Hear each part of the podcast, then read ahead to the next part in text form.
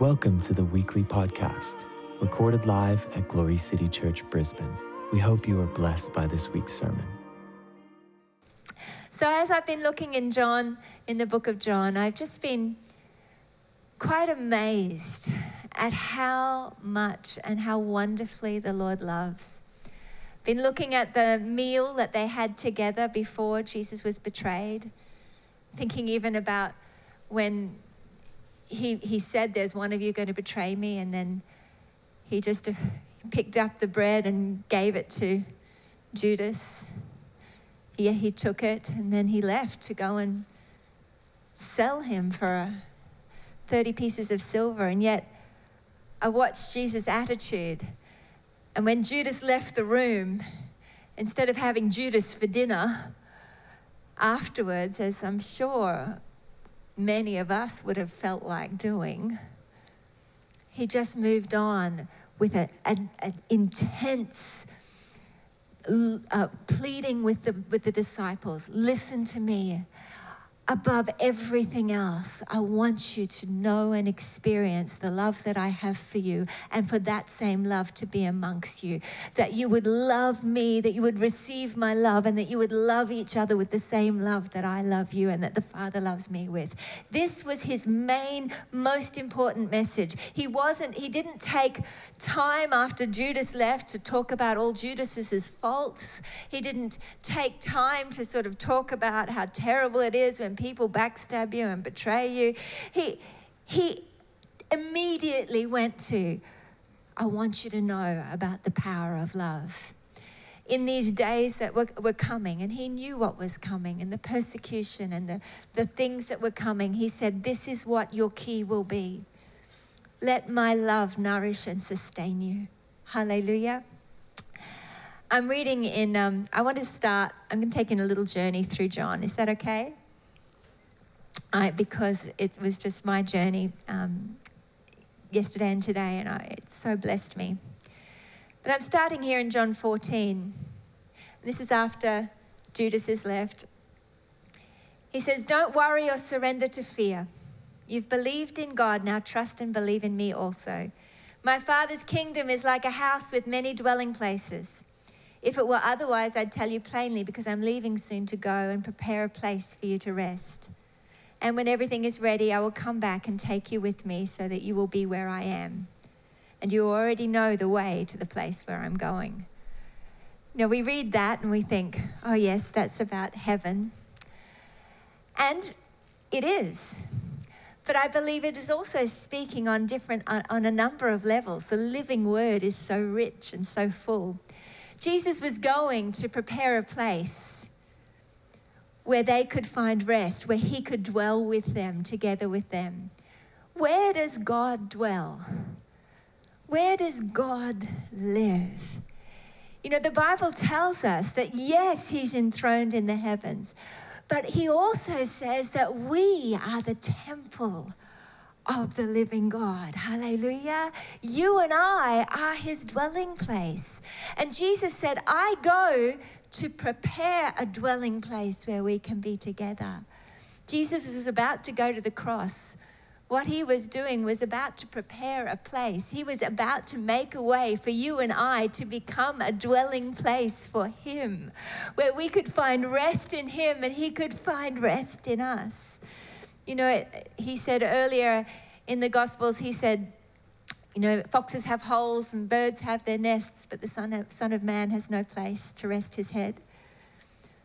But with his sacrifice on the cross, by going and becoming sin for us, by taking our judgment, what he was doing, he, he took our punishment. He became sin for us, and he died as us that we could be utterly transformed, that we could be born again. In the beginning, we had Adam and Eve. Adam was created, and out of Adam, God took the feminine he made Eve. Hallelujah. And together they were in the image of God. Well, Jesus, the last Adam, was put to death on the cross. He wasn't put to sleep like Adam, he was put to death. But out of his side, which was pierced, a new bride came forth. And this bride was born bone of his bone, flesh of his flesh, spiritually uncorrupted, holy and pure, brought back to the original design so that we could then be compatible to be joined to the Holy One. Now, the Bible says light can have no fellowship with darkness. We could not be in cohabitation, in relationship, in a marriage relationship with God and not have been made compatible with Him. That is, without any darkness in us at all. So Jesus became sin so that we could become the righteousness of God in Christ. That those who would put their faith in Him would believe, would have their old natures taken away, and they'd be given a new heart, a clean heart, a, a heart that wasn't stained by sin, that was declared not guilty. Where He would not only cover our sin, but He would take it away completely and give us a brand new, pure nature, the nature of Christ. It's no longer we who live, but Christ who lives in us. Hallelujah. He gave us his nature. Hallelujah. And every day we are called to remind ourselves thank you, God. As I've brought you my sin, as I've brought you my life, you've given me your forgiveness, you've given me your grace, and you've given me your new life. You've given me your heart. Thank you, God, you've made me clean. That's what we have to do to be the just who live by faith. We've got to actually apply faith in the fact that He's made us clean and righteous. Hallelujah. So Jesus went to prepare a dwelling place. And that dwelling place was you and I. Hallelujah. To make us qualified to be filled with the Spirit of God, to have that same Spirit that raised Christ from the dead living in us. Wow and we living in Him so that we could rest our head on Him like John the Apostle was able to do, and that He could find rest in us. That He could find a place where He could be free just to live and be with us. And that's the delight that the Father has. Now, going on, he talks about, I am the way, the truth, and the life. No man comes to the Father but by me. You can't be joined to God except that you receive Jesus as the one who became sin for you. Except that you humble yourself and say, God, I need that. I need that mercy. Come and give me your forgiveness. I receive your gift of forgiveness. I receive and believe you became sin for me. And right now, I give you my life so I can receive in exchange your righteousness. I, I choose to be joined to you. Hallelujah. He then goes on, and I love this. He says in verse 15, Loving me empowers you to obey my commands. That's astonishing thought. He says it again and again. And Again in 23, verse 23, he says, Jesus replies, Loving me empowers you to obey my word. And my Father will love you so deeply that we will come to you and make our dwelling, make you our dwelling place.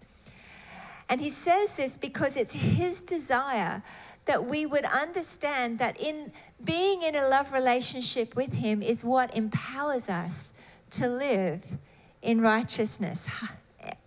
You know, I've watched and seen numerous young couples getting, you know, starting to date or getting engaged. We just married um, Dan and Sarah, and it was so beautiful. I got to do their, their wedding preparation, and I watched, you know, this beautiful first love when they're in love, oh, they're in love. And, you know, every decision they run by each other because they, they're so in love with each other that they are thinking constantly about one another and they don't want to make any decisions or choices that are going to negatively impact on the other. Yes? This is what love looks like.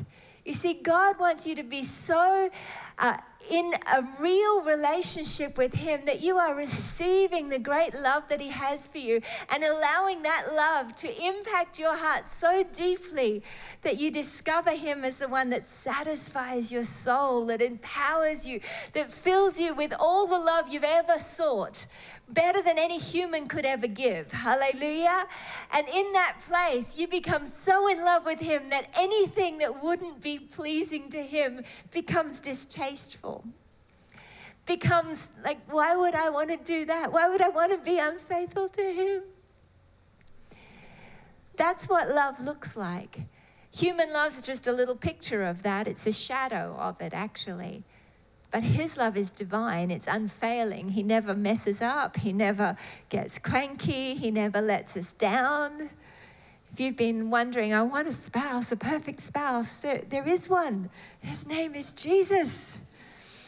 There isn't a human that could actually live up to the standard of Christ. It's just not fair. We are called to be in relationship with God to the point that He satisfies our every need for love, so that when we are in relationship with others, we're not putting unrealistic demands on them, but we are overflowing with the love that we're already receiving on a constant basis. Amen? Beautiful Jesus. it says here as you flip over, um, I love each of you. He says this uh, verse in verse in chapter 15, verse 14. Verse 14, he says, I love each of you with the same love that the Father loves me. You must continually let my love nourish your hearts. If you keep my commands, you'll live in my love, just as I've kept my Father's commands, for I continually live nourished and empowered by his love. My purpose for telling you these things is so that the joy that I experience will fill your hearts with overflowing gladness. So, this is my command love each other deeply as much as I have loved you. What he's saying is that this love that he has for us is, is supernatural and it empowers us to live holy. But he's saying that I'm giving you this love so that you can obey the Father just as I've obeyed him. Hallelujah. He, he's inviting us into a supernatural level of holiness and righteousness that's just not attainable, humanly speaking. His love empowers us to live supernaturally righteous. And in doing so, he says this. He says, I tell you these things that you, um, this love is going to empower you to be able to live and obey my commands, to follow me wholeheartedly. And I tell you these things, I'm telling you these things so that your, the joy that I experience will be in your hearts and filling your hearts with overflowing gladness. He understood that obedience was not an obligation, a genuine joy because when we are walking in righteousness, following the ways of the Lord, our hearts, which have now been created brand new, are doing exactly what they deeply long to do, and that is to walk holy, righteous, pure lives. He's, he knows that the only way to true joy is to be who you were created to be and to walk it out on a daily basis, empowered by the love that nourishes your soul. Hallelujah. Hallelujah. It's rich and it's glorious. It's not religion. It's not obligation. It's not a set of laws. Adam and Eve ate of the tree of the knowledge of good and evil, thinking they could do something to become like God when they already were like God. And then throughout history, people were trying to measure up to the standard of God and consistently failing until the last Adam came and made the way, saying, You don't have to work to become like me. You have to humble yourself, acknowledge that you need my life. Let me be identi- let my death be identified with your death and allow me to speak to your life and say, It is finished. You are clean. You are whole. You died with me. You've been raised up with me. And now this is the truth. You are uh, seated with me in heavenly places. Hallelujah when we are born again, when we acknowledge God as Savior, when we make that choice to go beyond believing that it's true to actually acknowledging, I need that. I want to receive your mercy. I want to receive your grace. I want to declare publicly that you are my God. The Bible says that if you confess me before men, I'll confess you before my Father who's in heaven. And then when we're baptized, what happens is we are identifying with his death and his resurrection. And he telling the whole world through that act, he is publicly declaring with you, that person is gone. Why are you even looking for them, as we heard before? Why are you even looking for him? Why are you even looking for that person? That person was buried, and there's a new person now. Hallelujah. Filled with resurrection life, with holiness, with purity. Every day, then, we have a choice as to how we will live. He doesn't take away our freedom to choose. Adam and Eve, they had a sinless nature, yet they had the freedom to choose to sin. But God says to us, I am giving you power so that if you will access my love every day, you will be empowered not to sin. Hallelujah. But if you do sin, you have an advocate in heaven who says, Not guilty, I already paid for it before they ever did it.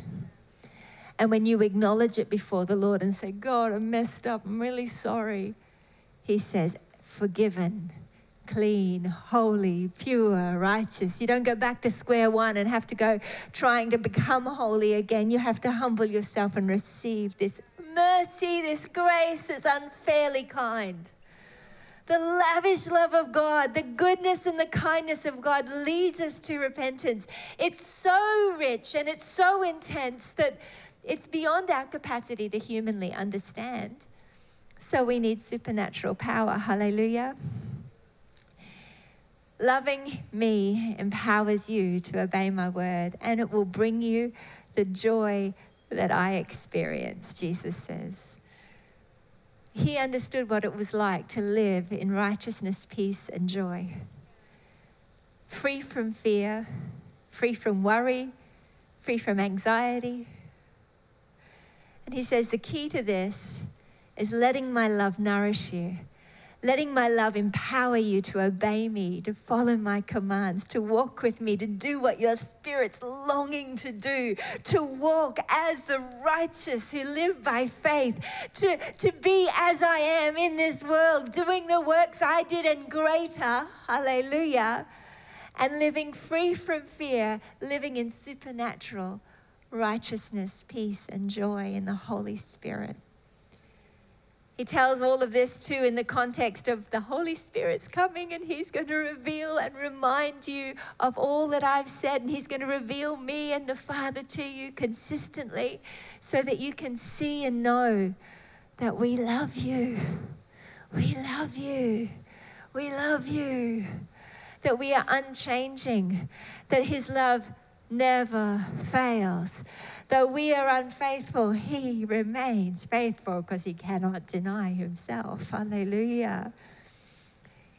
You know, I, I often say that I'm in love with love.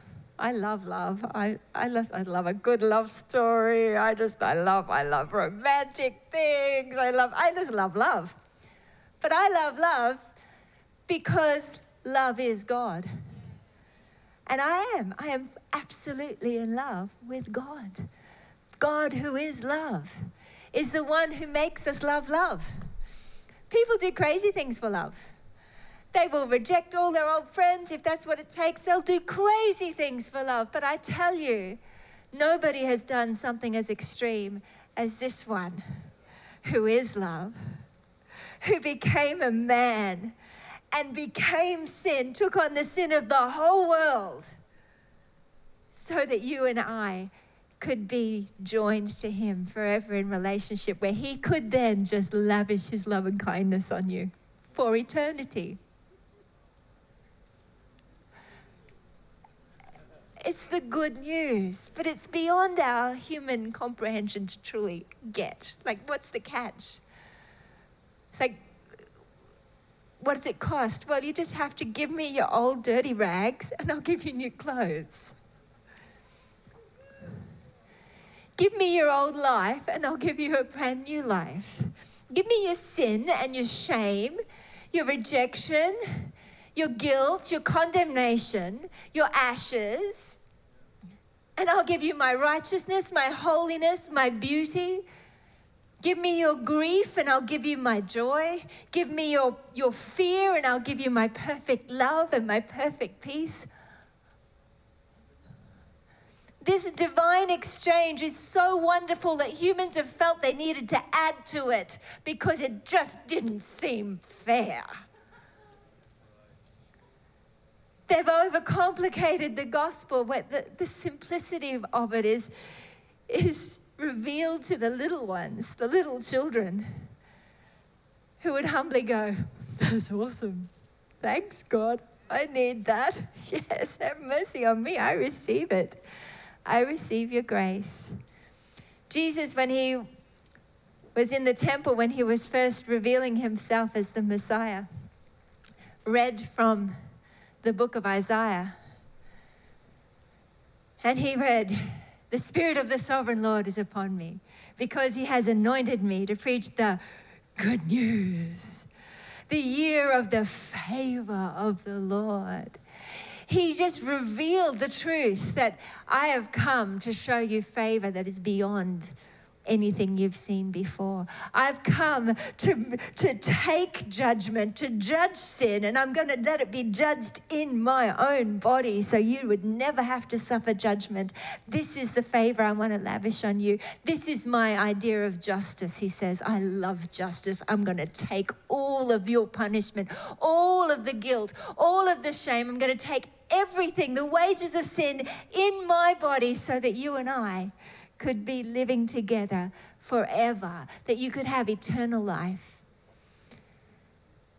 You know, this isn't some watered down, happy, made up idea of Christianity. It's just the bare bones of the Bible, the bare bones of the message of Easter, the bare bones of the message of Jesus and what he came to do.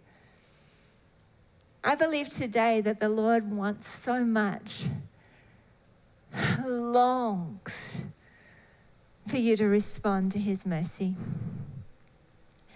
Now, a lot of people believe, would identify as Christian even, and because they were brought up with a Christian heritage, would say, I believe in God.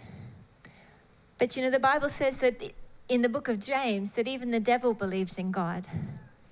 Believing in his existence is not enough to be saved.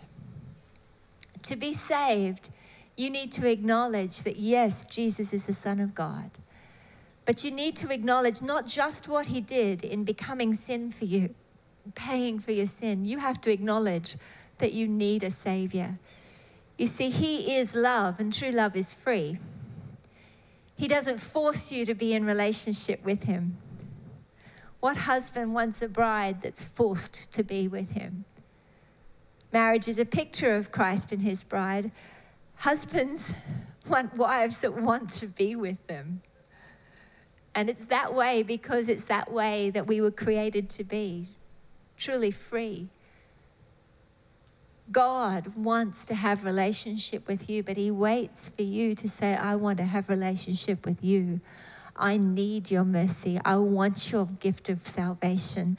I want to receive this gift of grace, this gift of eternal life. Come into my life. Make me your dwelling place. Hallelujah. It's an invitation. He has given you free will. You have a choice. Do you want him invite him to come and make you his dwelling place so that forever you and he could be united? This choice is something that every one of us has to make at some point. But when we do that, the Bible says all of heaven celebrates because it's what God wants more than anything else. He loves you more than any mother's ever loved a son, more than any father's loved a child, or man has loved a woman, he loves you more intensely than any human love or wonderful love story you've ever seen. His love for you is intense and unfailing. And he knows that when you respond to him, when you surrender to his love and receive his grace, you will discover a joy that's beyond anything you could humanly have.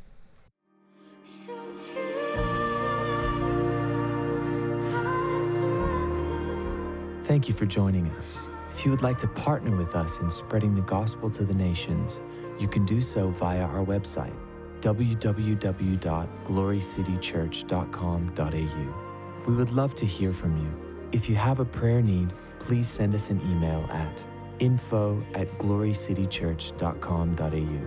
We would also love to hear your testimonies. You can email these praise reports to info at glorycitychurch.com.au. God bless.